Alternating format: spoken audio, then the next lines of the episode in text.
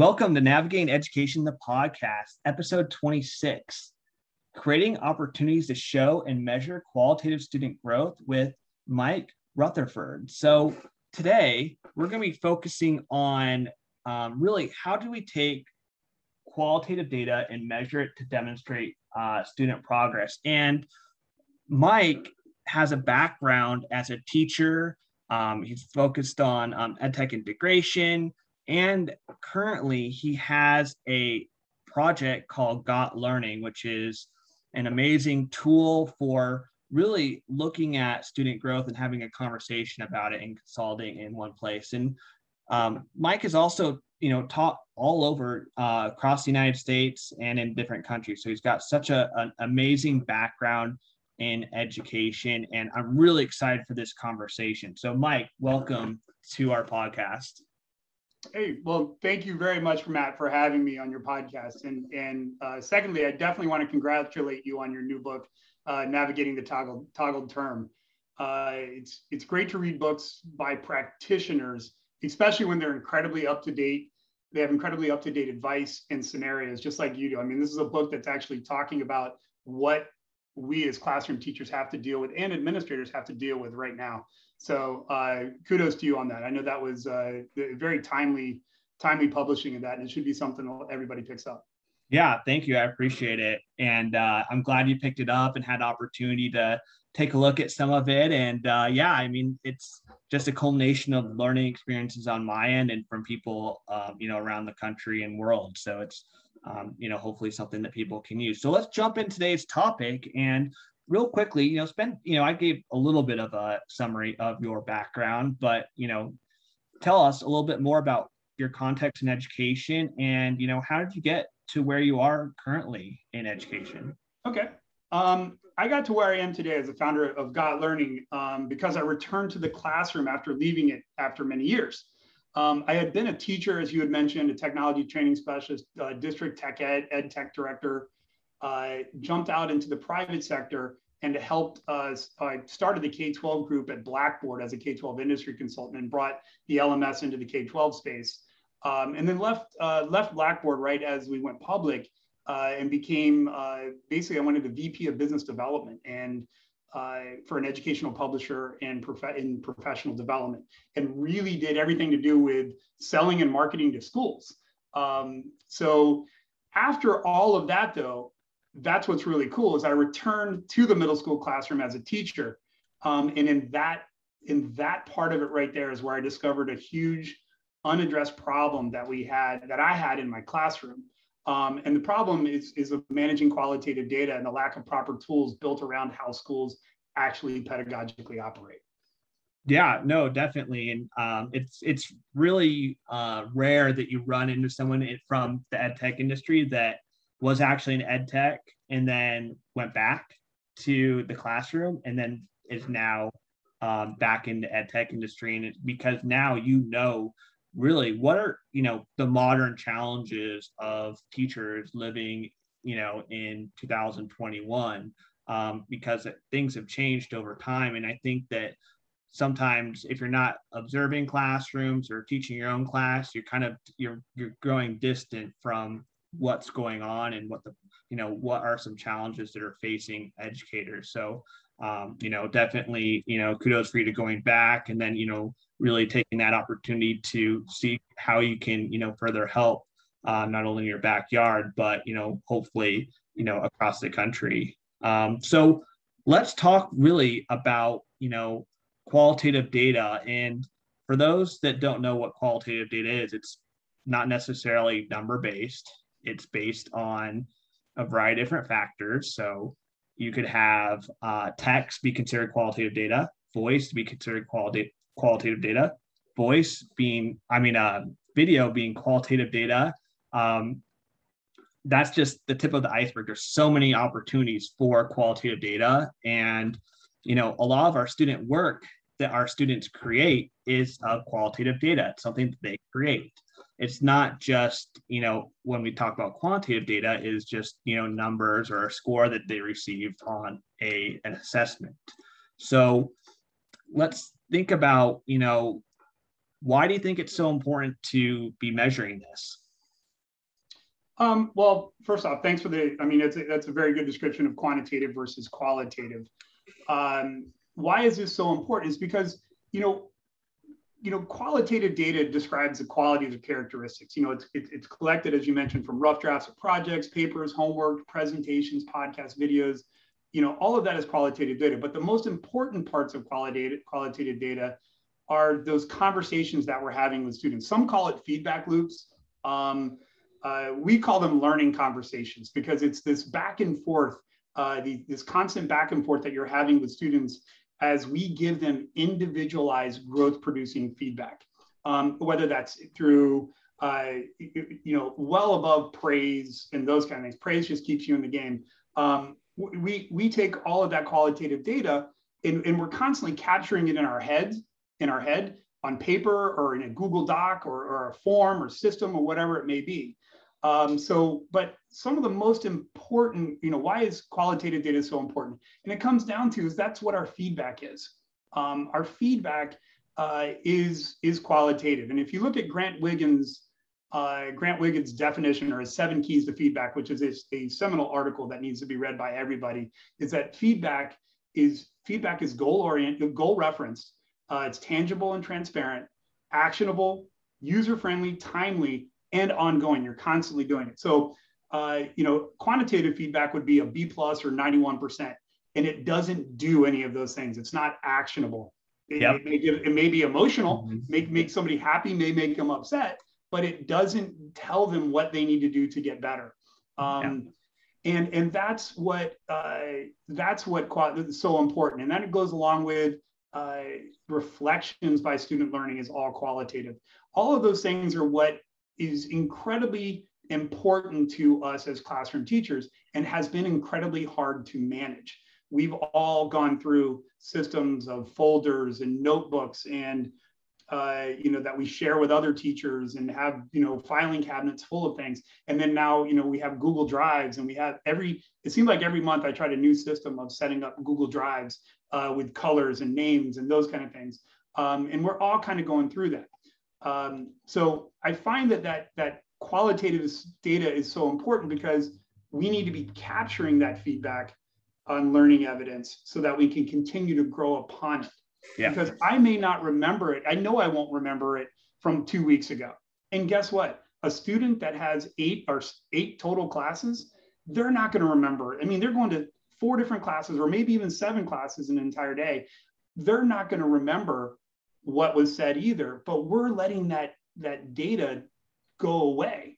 And yep. we need to be able to take that and remember it and build upon that. Um, so that that personalized learning feedback is gold and it's so important. Um, and until you know, until recently, until now, we've we've not had the tools to capture all those interactions.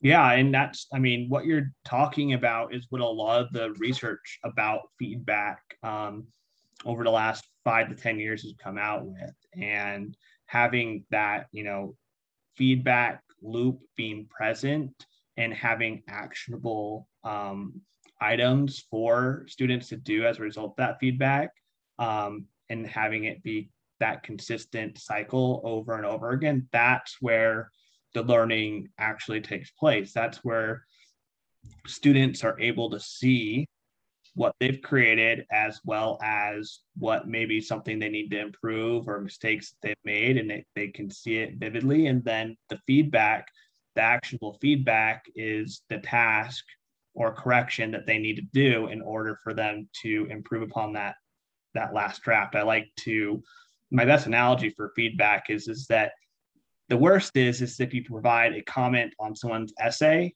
and you don't tell them to do anything about it. There's no sort of response. There's just there's just an, a blank open-ended thing. And if you don't ask them to respond or do something actionable as a result then you know that feedback was worthless and you just wasted your time so um, i like how you you, you really you know enunciated that so um, let's focus on how do you think now in classrooms i mean you have a platform like you created like got learning but is there any way, for example, if someone doesn't have Got Learning in their class that can, you know, provide, you know, a place where that qualitative data is housed? Do you have any suggestions of like how can we as a practitioner now use qualitative data to drive our instruction? I mean besides we had a conversation prior to our uh, prior to this recording about you know digital portfolios and how they made more summative versus you know more formative. Um, so do you have any suggestions about that so that teachers can you know work on this now or at least maybe not to the extent of you know using your platform but you know at least you know making some dent into um, you know measuring that and doing something with that so they can provide that great feedback for students. Yeah i mean i, I believe being able to see where a student at is at, is at, at a given time in their learning qualitatively uh, is, is key because that then allows you to provide growth producing feedback. Um, and you know go back to those those seven things we talked about feedback that's that's goal reference and all those. Uh, we we have we have to be able to see the qualitative data. So it's and it is hard to deal with. And, and, and yes, I love people to use Got Learning, but if you don't have it, it's still something that you should look at and use and be able to compare from September to October to December to January to be able to see how students grow and also have them reflect upon that. Um, and reflect upon the, the feedback that they've got and the reflections that they had before and see how they've improved.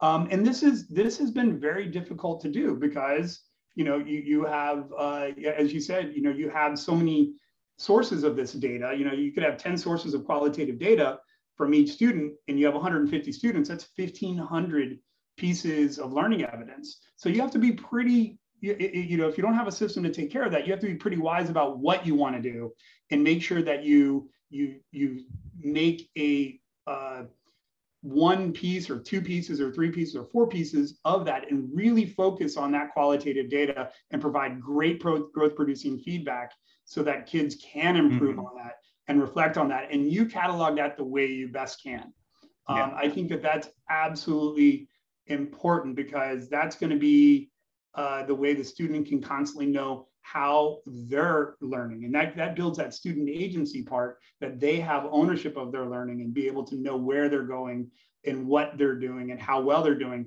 from this descriptive feedback. Yeah, no, definitely. I, I like how you, you know, we should all strive and, you know, use, you know, whatever we can to, you know, provide that feedback of that, you know, from that qualitative data um, to make it, you know, something actionable as a result. So now let's talk about, you know, the platform that you um, helped founded and create, um, you know, this collaborative learning system called uh, Got Learning.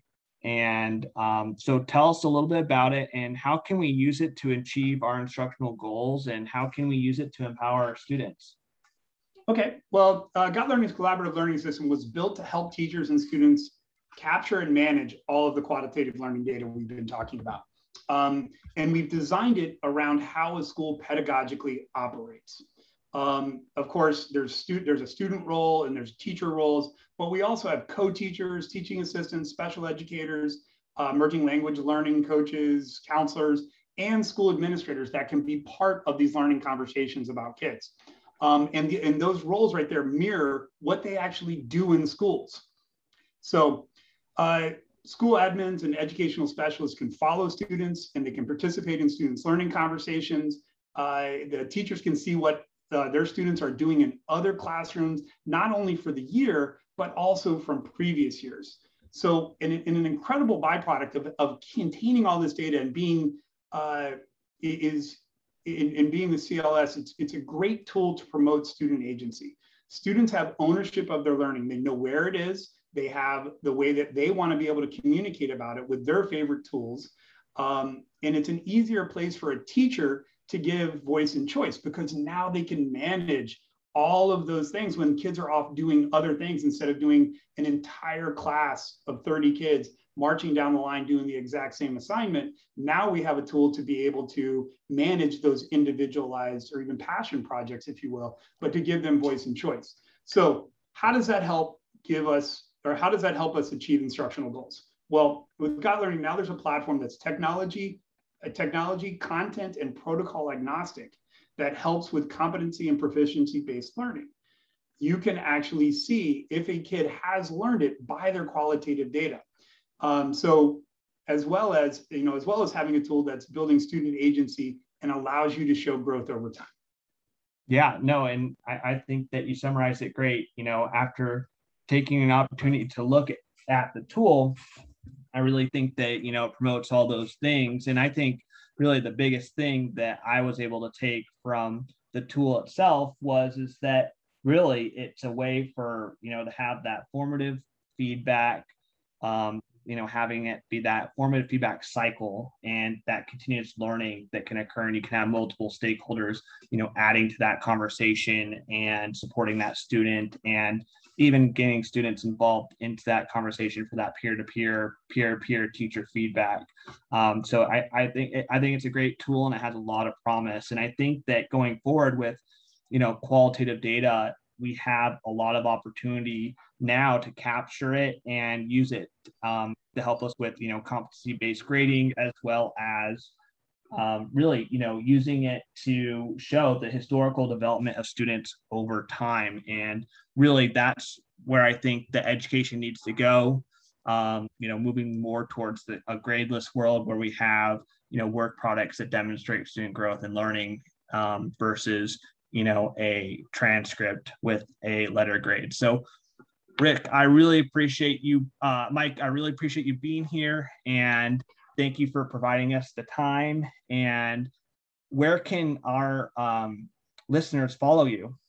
Um, well first our website is www or just gotlearning.com and uh, you can also on twitter is at, at growth over time um, is probably the best place to reach us. And also on linkedin uh, just got learning. Awesome. Yeah. Thank you so much for being here. And um, I think it's a tool that we're going to see more and more out there in the next year or so. And really do appreciate you being here tonight. And for our listeners, uh, you can follow us on and listen on Google, Apple, Spotify, Anchor, and many other of these podcast streaming episodes. And then until next time, everyone, thank you so much. Thank you.